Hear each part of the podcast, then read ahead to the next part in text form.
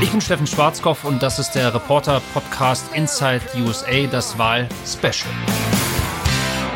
Hier, da merkt man richtig, wie bei allen die Herzfrequenz deutlich, deutlich nach oben geht.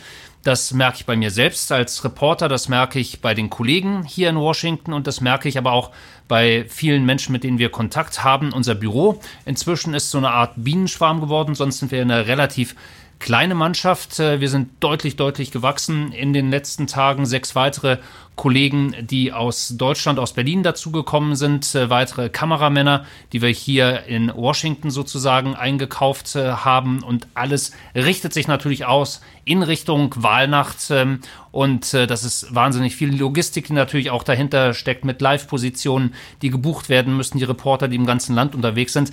Also spannend, spannend, spannend. Und ich glaube, die Spannung, die steigt auch in Deutschland und äh, in Berlin, wo man das natürlich ganz genau verfolgt, was hier passiert. Schicksalswahl heißt es ja immer wieder. Und meine Kollegin Sonja Gillert, die ist in Berlin und die schaut da auch ganz, ganz genau drauf, was denn hier in Washington passiert, was in den USA passiert, wie die Umfragen aussehen, welcher Kandidat denn nun vorne liegt, was sind die Umfragen wert. Viele, viele Dinge, die natürlich auch wieder Fragen aufwerfen. Und deswegen wieder der Ball bei meiner lieben Kollegin Sonja in Berlin, die mir Fragen stellt und ich versuche das so gut ich kann zu beantworten. Hallo Sonja. Hallo Steffen. Ja, bei mir steigt die Spannung tatsächlich auch. Ich freue mich sehr auf die Wahlnacht äh, hier in Deutschland, die Wahlnacht, der Wahlmorgen letztlich, den wir erleben. Während ich in diesem Jahr extrem viel Zeit in Berlin verbracht habe, was ich sonst eigentlich nicht mache, warst du ja sehr viel unterwegs in den letzten Wochen. Und deswegen habe ich mir überlegt, wir spekulieren jetzt nicht wild und diskutieren, wer denn die Wahl gewinnen könnte, sondern ich würde lieber mit dir nochmal zurückschauen auf den Wahlkampf, einen sehr besonderen Wahlkampf, den du in den USA erlebt hast. Und ja, würde gern von dir wissen, was waren die entscheidenden, die wichtigsten Momente und vor allen Dingen, wie haben die Amerikaner, denen du begegnet bist, mit denen du gesprochen hast, das wahrgenommen? Ich finde ja, die letzten Wochen fühlen sich so ein bisschen wie ein ganzes Jahr an, so viel wie da passiert ist. Deswegen habe ich mich gefragt, gibt es denn überhaupt einen Moment, einen besonderen oder eine besondere Begegnung in den letzten Monaten, die für dich diesen Wahlkampf geprägt hat oder die du einfach nie mehr vergessen wirst in Zukunft? Also ich glaube, da gibt es eine ganze Reihe von Momenten und Augenblicken. Gar nicht unbedingt so der Knackpunkt, wo ich gedacht habe, hoppala, das geht in die eine oder das geht in die andere Richtung, sondern es waren eher Begegnungen mit Menschen. Ähm, ich hatte ein Gespräch in meiner Nachbarschaft, äh, wohlgemerkt. Da ging es eigentlich um unsere Kinder und es ging um Fußballspielen und so weiter. Irgendwie sind wir wie immer beim Thema Politik gelandet. Ähm, das sind afroamerikanische Nachbarn und äh, Lydia, die Mutter, die war den Tränen nahe. Die hat mit ihren Emotionen äh, gekämpft, äh, als es um diese Wahl ging, um das Thema, mhm. wird Joe Biden gewinnen. Sie drückt natürlich Joe Biden die Daumen und äh, da habe ich gemerkt, mit welcher Inbrunst, mit wie viel Herz die Menschen dabei sind. Ähm, also wir sprechen hier immer davon, ähm, stimme ab, wähle, als ob es um dein Leben gehen würde. Und für viele ist das tatsächlich so. Für diese Familie ist das so. Ähm, die sind äh, dermaßen involviert und ähm, für sie wäre es eine Katastrophe, wenn Donald Trump noch einmal gewinnen würde, eine menschliche Katastrophe vor allem. Und genauso ist es auch auf der anderen Seite, als ich beispielsweise in Pennsylvania unterwegs war, ähm, dort äh, ähm, einen Beitrag gemacht habe über das sogenannte Trump House. Ähm, Leslie Rossi ist die Besitzerin und äh, da habe ich gemerkt, wie viel Blut und Eifer auf der anderen Seite auch dahinter steckt, äh, die von morgens früh bis abends spät, und ich spreche wirklich von 16, 17 Stunden rackert, um Wahlkampf zu machen, um Leute ranzuholen, um aus ihrem, von ihrem eigenen Geld ähm, T-Shirts, äh, Mützen und so weiter ähm, an die Leute weiterzugeben. Die kauft das ein, hat äh, da Zehntausende und Aberzehntausende von Dollar ausgegeben, alles um Donald Trump zu helfen, dann doch tatsächlich nochmal vier Jahre im Weißen Haus zu haben. Und das zeigt, wie sehr beide Seiten mhm. da extremst involviert sind, wie die dafür kämpfen. Ich kann mir das in Deutschland nie so vorstellen. Also ich meine, natürlich sind da auch die Leute dran interessiert und hoffen auf das eine oder andere Wahlergebnis, aber mit wie viel äh, Eifer und Feuer äh, und Leidenschaft die Menschen hier dabei sind, das ist echt beeindruckend. Glaubst du, dass diese sehr emotionale, aufgeladene Stimmung, ich meine, es geht da ja auch noch stärker um Lebensentwürfe, die da aufeinandertreffen. Glaubst du, dass diese Emotionalität auch mit der Corona-Krise zusammenhängt oder dadurch durch diese Ausnahmesituation zusätzlich befeuert wurde?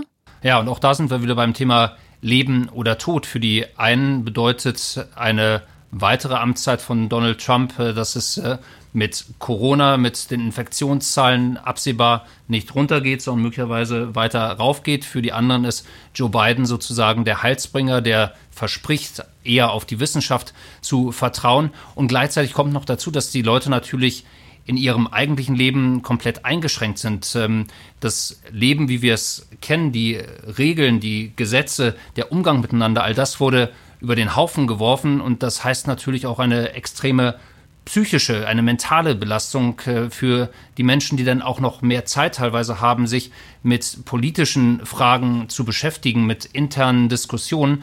Und äh, ich glaube, das ist schon ein, ein Punkt, äh, der die Emotionen der die äh, Gefühle, der die Begeisterung äh, da noch einmal deutlich gestärkt hat. Also ja, um das ganz klar zu beantworten, Corona hat da mit Sicherheit auch äh, einen großen Anteil dran. Ja, ich habe mir versucht, einen kleinen Überblick nochmal über die Momente, die man so aus Deutschland beobachten konnte, durch die Medien zu verschaffen. Und äh, ich fand es jetzt schwer, den entscheidendsten Moment äh, herauszusuchen, aber tatsächlich für mich der vielleicht überraschendste Moment und auch der Moment, wo man denkt, oh wow, äh, da, da steht jetzt viel auf dem Spiel in alle möglichen Richtungen, war für mich die Erkrankung Donald Trumps, des Präsidenten, an Covid-19 Anfang Oktober. Und ähm, ja, ich habe da nochmal äh, rausgesucht einen Auszug, der mich auch sehr ins Nachdenken gebracht hat, ähm, seine Lehre aus der Erkrankung, als er zum Glück wieder genesen entlassen wurde. And one thing that's for certain, don't let it dominate you. Don't be afraid of it. You're going to beat it. We have the best medical equipment, we have the best medicines, all developed recently. Man solle keine Angst vor Covid-19 haben, hat Trump gesagt. Jetzt, wenige Wochen später, steigen die Infektionszahlen in den USA aber doch wieder sehr stark an. Ähm, prägt, das, prägt diese Krankheit das Ende des Wahlkampfes nun doch noch einmal mehr, als Donald Trump lieb sein dürfte? Natürlich, Donald Trump predigt ja immer, die ganze Geschichte ist mehr oder minder vorbei. We're rounding the corner, sagt er. Jedes Mal Joe Biden predigt genau das Gegenteil. Und tatsächlich ist es so, dass in mehr als 40 Bundesstaaten die Zahlen stark nach oben gehen. Die Infektionszahlen, die Krankenhauseinlieferungen, die Zahl der Toten geht steil nach oben. Florida hat wieder mehr als 20 Prozent äh, zugelegt in der letzten Woche an Infektionen, Infektionszahlen, Texas genauso. Und äh, das ist das Wahlkampfthema Nummer eins, zumindest auf demokratischer Seite. Donald Trump hat ja versucht, durch seine Erkrankung das Thema quasi abzuhaken. Hat gesagt, okay, ich habe es mhm. äh, überstanden, das ging schnell. Ich habe ein paar Medikamente bekommen, alle anderen können auch diese Medikamente bekommen. Außerdem haben wir sowieso noch den Impfstoff, der in kurzer Zeit äh, verfügbar sein wird für Hunderte von Millionen von Menschen. Äh, insofern ist das gar kein Thema. Wir haben es geschafft. Äh, die Demokraten, Joe Biden, ähm, stellt das genau anders dar. Also das ist äh, ein extremes Wahlkampfthema hier in den USA wenn wir über die Momente sprechen, jetzt fange ich nämlich direkt an mit einem Moment, äh, der mit Donald Trump zu tun hat. Da ist mir aufgefallen, dass mir tatsächlich mehr Ereignisse in den Kopf gekommen sind, in denen der Fokus auf dem Präsidenten lag in der letzten Zeit. Ist das nur meine Wahrnehmung? Ist das normal? Ist es immer so, dass der Kandidat, der gerade nicht Präsident ist, nicht so stark im Fokus äh, der Wahrnehmung steht? Ich glaube nicht und ich glaube ja auch, darüber hatten wir zuletzt auch schon mal gesprochen, ist das ja die Taktik von Joe Biden, der ja wirklich äh, Low Profile hier ähm, zur Maßgabe gemacht hat und unterm Strich sich seit Monaten sagten, so sieht es auch sein Wahlkampfteam, lass den Trump mal machen, der redet sich um Kopf und Kragen, der schlägt sich schon selbst. Und das hat ja eigentlich aus Sicht der Demokraten, zumindest wenn man den Umfragen trauen kann, relativ gut funktioniert. Der Fokus ist extrem auf äh, Donald Trump, auch jetzt in diesen letzten Tagen des Wahlkampfs, wo er teilweise drei, vier Wahlkampfveranstaltungen an einem einzigen Tag hat, ähm, aber dann eben auch andere Baustellen immer wieder dazukommen, ob es denn nun die Wirtschaft ist oder ähm, andere Dinge. Apropos Wirtschaft, äh, das beflügelt natürlich Donald Trump. Die jüngsten Zahlen, die jetzt in dieser Woche herausgegeben wurden, ein starkes Wirtschaftswachstum in den USA das Bruttoinlandsprodukt um sagenhafte 33 Prozent äh, gestiegen äh, in den vergangenen drei Monaten. Das ist natürlich nochmal hilfreich für Donald Trump. Aber nochmal, es geht mhm. ja hier in den USA viel mehr um die Personen oftmals als um die Inhalte. Und äh, wenn man über Personen spricht, über, wenn man über Drama spricht, über Theater, Entertainment, wer würde einem da eher einfallen als Donald Trump? Ja. Ja, der Vorwahlkampf war ja auch geprägt, der Wahlkampf auch geprägt durch Proteste und Krawalle nach dem Tod des Afroamerikaners George Floyd durch Polizeigewalt. Und als ich mir nochmal so die Bilder angeschaut habe, die es da von Donald Trump zu sehen gab, da ist mir nochmal ein Bild aus dem Juni entgegengesprungen. Da hat der Präsident die St. John's Church besucht, äh, eine Bibel in der Hand, sich ablichten lassen, sich vorher den Weg zur Kirche von Sicherheitskräften freiräumen lassen. Da waren viele Demonstranten. Wie erinnerst du diese Szene? Also das war in den Tagen, wo es hier ja massive Proteste auf den Straßen gab, wo es auch ja. Plünderungen gab, äh, Krawalle gab, brennende Autos äh, gab, äh, Tausende von Menschen rund ums äh, Weiße Haus und Donald Trump äh, quasi so eine Art Wellenbrecher, der da rausgegangen ist. Und auch das kam bei vielen schräg an, weil allein die Tatsache, er geht da raus, hat diese Bibel in der Hand, steht vor der Kirche, sagt aber kein Wort, hält diese Bibel da. Ähm, mhm. Um ihn herum unter anderem der äh, Stabschef der US-Streitkräfte, der nicht wusste, wo er hin sollte und wollte, der Verteidigungsminister, der ein bisschen rätselnd äh, vor sich hinschaute und keiner wusste irgendwie, was soll das Ganze. Ähm, da haben viele drüber den Kopf geschüttelt, manche haben drüber gelacht. Und dann gab es eben aber auch viele, und das ist immer die andere Seite, und das darf man nicht vergessen, die haben gesagt, äh, das ist großartig, was der Präsident äh, da macht. Der geht raus, geht dahin, äh, wo es die Krawalle gegeben hat. Der setzt ein Zeichen. Ähm, er steht für Stärke. Und das sind natürlich äh, dann die Wähler auf der eher republikanischen, auf der konservativen Seite. Also das ist durchaus ähm, auch gut angekommen, so seltsam man das finden kann. Ich darf vielleicht noch eines kurz äh, erwähnen. Ich hoffe, das wird nicht ja. zu lang, wenn ich das erwähne. Sonja, ich habe äh, gestern erst ein Interview geführt mit äh, Alan Lichtman. Das ist äh, sozusagen der Guru der Vorhersagen, was den Ausgang der US-Wahlen äh, angeht, seit 1984. Jetzt bin ich gespannt. Seit 1984, genau, hat er sämtliche Wahlen richtig vorhergesagt. Im Übrigen auch 2016 den Sieg von Donald Trump, weil er ganz andere Parameter ähm, anlegt. Er macht keine Umfragen, der spricht nicht mit den Wählern, sondern der schaut auf 13 ähm, Key Factors, wie er es nennt. Und äh, unter anderem zählt dann da auch das Charisma des Präsidenten äh, rein. Gab es Unruhen äh, in seiner Amtszeit? Wie ist die kurzfristige wirtschaftliche Entwicklung, die langfristige Entwicklung? 13 verschiedene Punkte, die er da abarbeitet. Und er kommt zum Ergebnis, Tatsache, Joe Biden wird gewinnen. Und der Grund ist, dass er sagt, das, was in diesem Jahr passiert ist, die Krawalle auf den Straßen, die Demonstrationen auf den Straßen und die Corona-Epidemie, all das on top, hat seine eigene Einschätzung geändert. Ähm, er ist nun der Meinung, Joe Biden wird gewinnen. Im letzten Jahr war der Überzeugung, Donald Trump wird gewinnen, weil all diese Parameter für den Präsidenten, für den Amtsinhaber gesprochen haben. Jetzt ist das umgekehrt worden in diesen vergangenen sechs, sieben Monaten und der sagt, Joe Biden wird definitiv gewinnen. Ich bin gespannt, äh, ob er auch diesmal wieder recht hat. Ähm, seit Ronald Reagan hat er alles richtig vorhergesagt. Mal gucken, ob das so bleibt. Ja, das finde ich auch spannend, vor allem vor dem Hintergrund, da haben wir auch in einer früheren Folge mal drüber gesprochen, dass diese Proteste für Trump auch eine Möglichkeit waren, seine Law and Order Politik ähm, zu präsentieren und damit auch ähm, Wähler, potenzielle Wähler möglicherweise zu überzeugen. Und jetzt gerade sieht man auch wieder jüngst ähm, Proteste in den USA, in Philadelphia, nachdem ein Afroamerikaner bei einem Polizeieinsatz erschossen wurde. Ähm, gehst du da mit bei der Vorhersage oder bist du da ein bisschen skeptischer? Ich bin da so ein bisschen skeptischer, aber das ist äh, wieder das Gleiche mit der Glaskugel und Kaffeesatzleserei und so weiter. Ja, es ist so schwer zu sagen. Am Ende eigentlich. Guck dir ähm, Pennsylvania an, äh, extrem knapp. Guck dir Florida an, da liegen sie Kopf an Kopf und äh, Florida, mein Bauchgefühl sagt, äh, Donald Trump wird da gewinnen. Der lag da vor einigen Wochen noch äh, relativ deutlich in den Umfragen zurück, hat er aufgeholt. Pennsylvania äh, ist extrem knapp und diese beiden Bundesstaaten, die werden wahrscheinlich das Zünglein an der Waage sein. Ähm, also ich glaube, all diejenigen, die da äh, schon seit Wochen sagen, das ist eigentlich entschieden, die ganze Wahl, ich bin mir da nicht so sicher. Und hinzu kommt natürlich die gesamte Unsicherheit, die möglicherweise nach dem Wahltag äh, kommt, Briefwahlunterlagen, die noch anschließend ähm, eintrudeln, teilweise, die immer noch gezählt werden.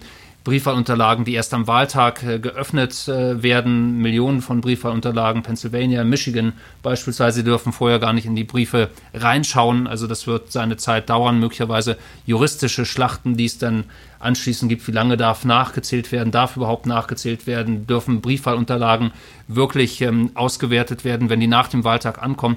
Also das könnte sich alles hinziehen. Aber jetzt komme ich wieder zu so einem weiteren Bauchgefühl und du kennst das bestimmt auch aus äh, deiner ähm, Reporterkarriere, Sonja, immer dann, wenn du glaubst, es wird alles wahnsinnig entspannt, äh, wir setzen uns ruhig hin und warten ab, was passiert. Es tobt das Chaos und es kommen Dinge, die du nicht erwartest. Andersrum, oftmals in meiner Erfahrung ist es auch so, immer wenn du davon ausgehst, das Worst-Case-Szenario tritt ein, und wir werden einen Bürgerkrieg auf den Straßen haben, wir werden juristische Schlachten haben, wir werden Ende November nicht wissen, wer Präsident ist. Donald Trump weigert sich, das Weiße Haus zu verlassen bei einer Niederlage. Joe Biden akzeptiert möglicherweise seine Niederlage nicht. Vielleicht kommt es alles ganz anders und mhm. ähm, wir haben äh, am Ende des 3. November oder Anfang 4. November tatsächlich dann ein Ergebnis. Ja, ich bin gespannt. Ähm, Du hast es gerade schon angesprochen, wir wollen nicht in die Glaskugel schauen, aber es gibt natürlich ähm, vielleicht auf diese Frage muss man nicht in die Glaskugel schauen, sondern da gibt es möglicherweise Szenarien. Ein Zitat des Präsidenten hat einen aufhorchen lassen und zwar hat er schwammige Aussagen dazu gemacht, ob er ein Wahlergebnis anerkennen werde. Und da frage ich dich mal, was passiert denn theoretisch, wenn ein Präsident bei einer Niederlage tatsächlich sich weigert, das Weiße Haus zu verlassen? Also wenn eher sagen, nein, wir, wir, wir fangen mal anders an. Wenn wir Tatsache ein klares Ergebnis haben, wenn tatsächlich die einzelnen Bundesstaaten diese Ergebnisse so auch verifizieren, das müssen sie nämlich äh, machen, und wenn es äh, juristisch quasi an der äh, Wertigkeit der Briefwahlunterlagen und der abgegebenen Stimmen keine Zweifel gibt, habe ich wiederum keine Zweifel, dass Donald Trump dann sagen wird, okay, dann ist es so, dann akzeptiere ich diese Niederlage. So, ähm, das setzt aber natürlich eine Eindeutigkeit voraus und das ist das große Problem. Gibt es diese Eindeutigkeit? Ähm, die Punkte, die ich gerade eben schon angesprochen habe.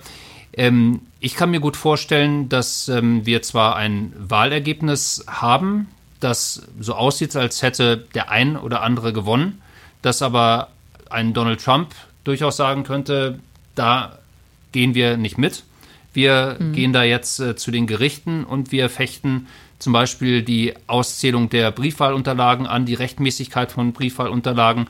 Ähm, er wiederholt ja schon seit äh, Wochen, dass die ganze Briefwahl quasi rigged sei, also dass das ähm, ein großer Betrug sei, weil mhm. Wahlunterlagen mit dem Namen Trump äh, verschwinden würden, verbrannt würden.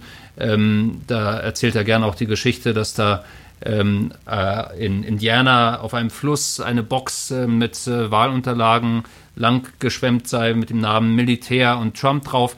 Ähm, das sind keine wahren Geschichten. Er erzählt diese Geschichten nichtsdestotrotz und sät damit natürlich Zweifel an der Rechtmäßigkeit dieser Wahl. Und äh, er könnte darauf setzen, dass äh, Gerichte möglicherweise das äh, ähnlich sehen, dass möglicherweise Briefwahlunterlagen nicht ordentlich ähm, gesammelt wurden, dass äh, möglicherweise eben Briefwahlunterlagen, die nach dem eigentlichen Stichtag ankommen, gar nicht mehr gezählt werden dürfen. Da gibt es jetzt schon mhm. Gerichtsentscheidungen und so weiter und so fort. Also das, das sind alles äh, Szenarien, die, die möglich sind. Und jetzt stellen wir uns, jetzt spinnen wir das Ganze mal weiter. Donald Trump sagt, äh, ich erkenne das so nicht an. Wir gehen jetzt erstmal zu den Gerichten. Dann werden natürlich äh, Unterstützer der Demokraten sagen, ja, so funktioniert das nicht. Die gehen auf die Straße, die protestieren, die demonstrieren. Es gibt auch dazu noch viele Krawallmacher, die einfach nur darauf warten, eine Chance zu haben, auf die Straßen zu gehen und Krawall zu machen. Das kommt noch dazu. Das wiederum würde garantiert ähm, die zahlreichen Milizen auf den Plan rufen, die es hier im Land gibt, die auch nur darauf warten, auf die Straßen zu gehen und für äh, Sicherheit zu sorgen, in Anführungsstrichen. Und dann mhm. haben wir, glaube ich, hier ein riesiges Problem. Aber das ist das äh, Worst-Case-Szenario. Ähm, wie gesagt, mein, mein Bauchgefühl sagt mir, dass es vielleicht alles gar nicht so schlimm kommt. Okay. Ja, jetzt haben wir ganz viel auf Donald Trump geschaut und äh, die Ereignisse, die seinen Wahlkampf geprägt haben oder die, die, die Statements und Momente von seiner Seite, die den Wahlkampf geprägt haben, so rum. Ich würde gerne einmal noch auf die Demokraten auch schauen.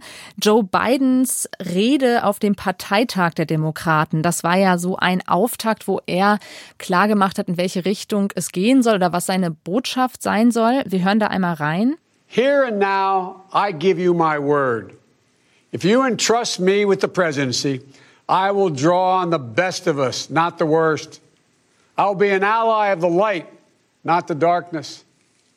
It's time for us, for we the people, to come together. Biden sagt, er will das Land wieder einen als Präsident. Das ist eine seiner Kernbotschaften. An Bidens Seite als Kandidatin für das Amt der Vizepräsidentin hat er auf dem Parteitag Kamala Harris zu sich geholt. Eine jüngere, eine weibliche Kandidatin mit indisch-jamaikanischem Familienhintergrund.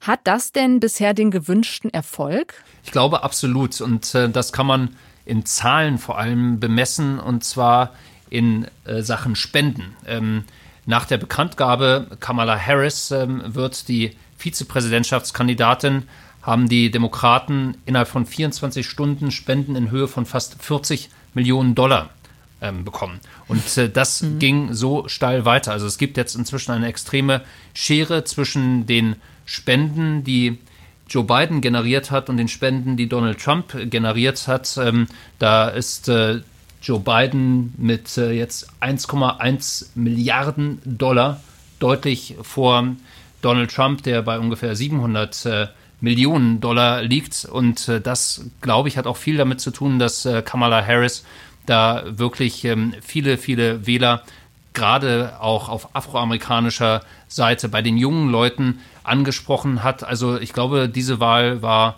aus Sicht von Joe Biden, der nun doch ein paar Tage älter ist, ähm, wirklich eine gute Wahl. Und man sieht Kamala Harris, äh, auch wenn die ihre Wahlkampftermine hat, dann ist sie in, in Turnschuhen äh, unterwegs, in Jeans äh, unterwegs. Ähm, mit einem ganz normalen äh, Hemd, steht schwitzend auf der Bühne.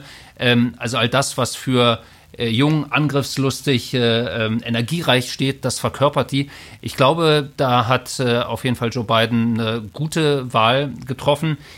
Auf der anderen Seite, man darf das immer nicht vergessen, ähm, ist dann natürlich Donald Trump, der Kamala Harris zu einem Monster, zu einer Kommunistin äh, erklärt. Für viele auf der konservativen Seite ist sie dann auch fast wieder so ein bisschen Schreckgespenst. Ähm, also insofern bin ich mir nicht sicher, ob sie jetzt es geschafft hat, viele republikanische Wähler auf ihre Seite zu ziehen. Aber ich mhm. glaube, dass sie es geschafft hat, und das ist das Wichtigste, ähm, wirklich die Demokraten zu mobilisieren und äh, denen nochmal einen Energieschub zu geben. Energie, die Joe Biden nicht unbedingt immer verkörpert. Mhm. Joe Biden hat ja auch Unterstützung von früheren Präsidenten. Auf dem Parteitag hat sich Bill Clinton für ihn ausgesprochen. Jetzt jüngst ist er mit Barack Obama, tritt er mit Barack Obama auf. Wie wichtig ist dieser Support? Geht es da auch vor allem um Gelder oder was steckt dahinter? Genau, also das ist, glaube ich, vor allem, glaube ich, das, das Geld, was da auch mit eingetrieben wird. Äh, ähm, Barack Obama hat das jetzt auch schon vor seinen öffentlichen Auftritten gemacht, dass er gemeinsam mit Joe Biden da Fundraiser gemacht hat, Geld eingetrieben hat. Bill Clinton genauso, der da begnadet ist in der Hinsicht, äh, natürlich extrem gute äh, Kontakte hat. Ähm, es ist jetzt, glaube ich, nicht unbedingt, dass ein Bill Clinton die Menschen hier noch ähm, hinterm Ofen hervorlockt. Ähm, also wenn der jetzt äh, im Wahlkampf jetzt auch nochmal auf der Bühne stehen würde, ich glaube, das würde jetzt nicht wahnsinnig helfen. Barack Obama ist schon wieder eine andere Geschichte. Das haben wir jetzt in der letzten Woche erlebt, wenn der draußen war und da gekämpft hat und geschrien hat ähm, äh, und die Leute begeistert sind. Äh, das wird äh, live übertragen hier von allen Fernsehsendern, auch von Fox News ähm, auf konservativer Seite wird der Mann live gezeigt. Also das, das hat mit Sicherheit Einfluss. Der muss immer so ein bisschen aufpassen, dass er natürlich ähm, Joe Biden nicht die Show stiehlt. Deswegen haben die auch darauf verzichtet, gemeinsam irgendwie auf die Bühne zu gehen, damit man nicht so diesen Vergleich hat. Oh, da ist der immer noch ja. irgendwie jung, jugendlich äh, wirkende Barack Obama und dann ist da Joe Biden, der Opa. Äh, diesen Eindruck wollte man tunlichst vermeiden und das hat man dann auch getan. Dann kommt es doch auf solche kleinen Details an am Ende. Ja. Ähm, der Wahlkampf war ja sehr ungewöhnlich auch dahingehend, dass zum Beispiel Joe Biden recht am Anfang gesagt hat, er wird nicht öffentlich auftreten, ähm, beziehungsweise keine großen Veranstaltungen durchführen aufgrund ähm, der Pandemie. Donald Trump ist dann doch aufgetreten. Ich erinnere mich da an Bilder von dir auf Wahlkampfveranstaltungen, wo leider nicht so viele Menschen mit einem Mund-Nasenschutz äh, ausgerüstet waren. Jetzt ist es aber ja so, dass doch beide Kandidaten noch so einen Endspurt hinlegen. Wie wichtig ist dieser Endspurt und äh, was erwartet uns da noch? Ich bin mir da auch mal unsicher, was dieser Endspurt eigentlich noch bringt. Also ich habe jetzt äh, gerade in einem der vielen Beiträge, die wir hier auch machen in, in Washington, Donald Trump mit einem Hurricane äh, verglichen. Hurricane, ähm, der hier gerade in Louisiana seinen äh, Landfall sozusagen gemacht hat, also an Land gegangen ist. Donald Trump ist genauso unterwegs und das ist äh, in einem irren Tempo, was der Mann äh, macht mit den zahlreichen äh, Wahlkampfterminen. Man muss das wirklich mal sagen, der ist jetzt auch 74 Jahre alt und der hat eine irre Energie. Also drei, vier Wahlkampftermine und die dauern jeweils anderthalb Stunden, äh, wo er spricht, die er an einem Tag absolviert. Äh, der schläft vielleicht vier, vielleicht fünf Stunden und ist trotzdem ähm, frisch im Kopf und äußerlich frisch. Also es mhm. ist echt bemerkenswert. Da kann man nur den Hut vorziehen, wo er die Energie nimmt. Ähm, Joe Biden, der macht das so ein bisschen im Wechsel. Einen Tag auf Tauchstation, den nächsten Tag wieder raus. Diese Woche zum Beispiel ähm, Pennsylvania und äh, Florida, Pennsylvania hat er spontan nochmal einen Wahlkampftermin dann doch wahr, wahrgenommen von einem Wahllokal, als er gesehen hatte, oh, äh, Donald Trump gleich drei Termine in Pennsylvania, da gehe ich dann doch auch nochmal raus. Ähm, jetzt in dieser Woche beide Kandidaten in Florida gleichzeitig ähm, unterwegs. Aber um auf deine äh, Ursprungsfrage zurückzukommen, hat das jetzt noch so wahnsinnig Einfluss ähm, auf die Wähler? Ähm, wir kennen diese Zahlen, dass äh, 90 Prozent inzwischen entweder ihre äh, Meinung längst äh, fest haben, dass sie wissen, ich wähle für den oder für den anderen oder äh, wir kennen auch die gigantischen Zahlen von abgegebenen äh, Stimmen, die in dieser Woche weit der, jenseits der 70 Millionen Grenze lagen. Also so viel Spielraum, da Leute jetzt noch zu gewinnen, den gibt es eigentlich gar nicht mehr. Deswegen bin ich mir so ein bisschen unsicher, ähm, ob diese letzten Tage hier im, im äh, Dauerwahlkampf, ob die überhaupt noch viel bringen. Bekommt man das als Journalist in Washington mit, wie spontan da noch Veranstaltungen anberaumt werden? Also entscheiden die Wahlkampfmanager da quasi täglich, wo man mal eben noch hinjettet, um einen Auftritt zu absolvieren?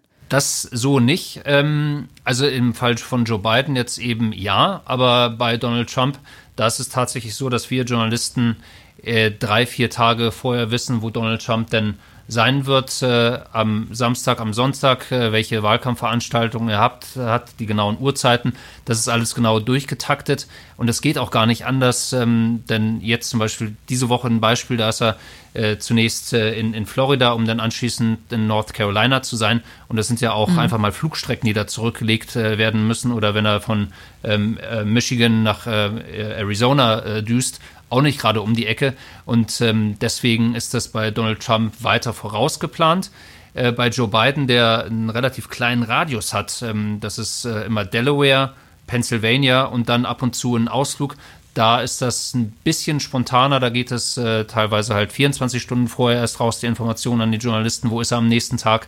Ähm, aber auf kleinerer Ebene passiert das äh, extrem. Die ganzen kleinen Wahlkampfveranstaltungen, die auch wieder in den umkämpften Bundesstaaten äh, stattfinden. Da wird wirklich auf lokaler Ebene gearbeitet und überlegt, okay, das ist jetzt dieses County, da sieht es äh, nicht gut aus für unseren Kandidaten, da müssen wir jetzt nochmal raus auf die Straße, da müssen wir nochmal was machen. Also auf dieser kleinen Ebene, da passiert das extrem, dass da wirklich ad hoc entschieden wird, los jetzt alle Mann raus, äh, die Fahnen schnappen, nochmal auf die Straßen äh, gehen, nochmal mhm. zu den Türen gehen, ähm, nochmal da sicherstellen, dass unsere Wähler, unsere registrierten Wähler auch wirklich dann ihre Stimme abgegeben hat, an die Türen klopfen und so weiter.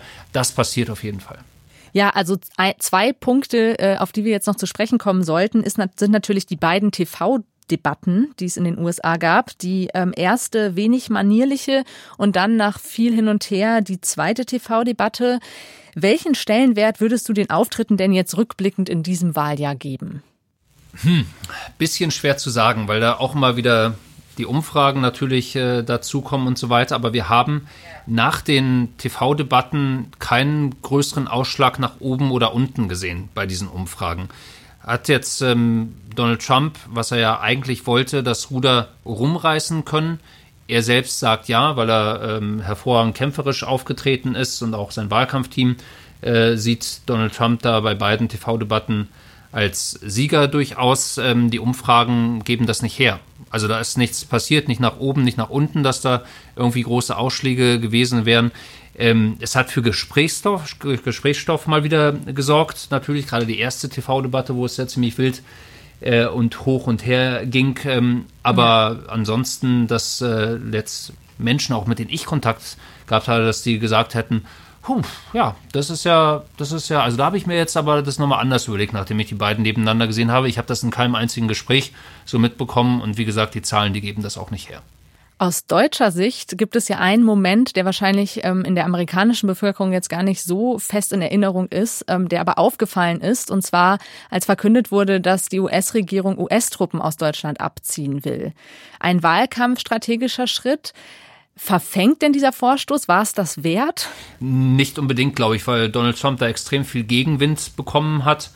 Ähm, auch von der eigenen Partei, also republikanische Abgeordnete, ja. republikanische Senatoren, die das als Sicherheitsrisiko ansehen, den geplanten Abzug der US-Truppen aus äh, Deutschland. Und bei den Wählern hat das meiner Einschätzung nach überhaupt nicht verfangen. Was funktioniert, ist das Thema, wir holen unsere Truppen nach Hause, wir beenden die Kriege, ähm, in, die, in die Amerika verwickelt ist. Warum sollen unsere Soldaten bitte schön in Afghanistan oder anderswo äh, sein oder in Syrien, die holen wir nach Hause. Das funktioniert bei vielen Wählern, ähm, stößt teilweise natürlich auch auf Widerstand bei Wählern auf demokratischer Seite teilweise. Ähm, aber dieser Abzug oder der geplante Abzug ähm, der 12.000 Soldaten aus Deutschland, die Umstationierung, die ja da erfolgen soll, das hat hier, glaube ich, auf das äh, Wählerverhalten null Einfluss gehabt. Ähm, also da gab es nie die Situation in Gesprächen, die ich hatte, und ich hatte ja nun x und noch mehr Gespräche ähm, überall in Bundesstaaten, dass die Leute gesagt haben, ach ja, übrigens, äh, das finde ich ja gut, dass der endlich da aus Deutschland die Truppen abzieht oder sowas. Also zu diesem Thema bin ich irgendwie nie vorgedrungen. In wie vielen Bundesstaaten weißt du eigentlich, hast du, warst du eigentlich, hast du das gezählt oder machst du sowas nicht? Ich sag's mal andersrum, also ich war nicht in Nebraska nicht? und ich war nicht in South Dakota.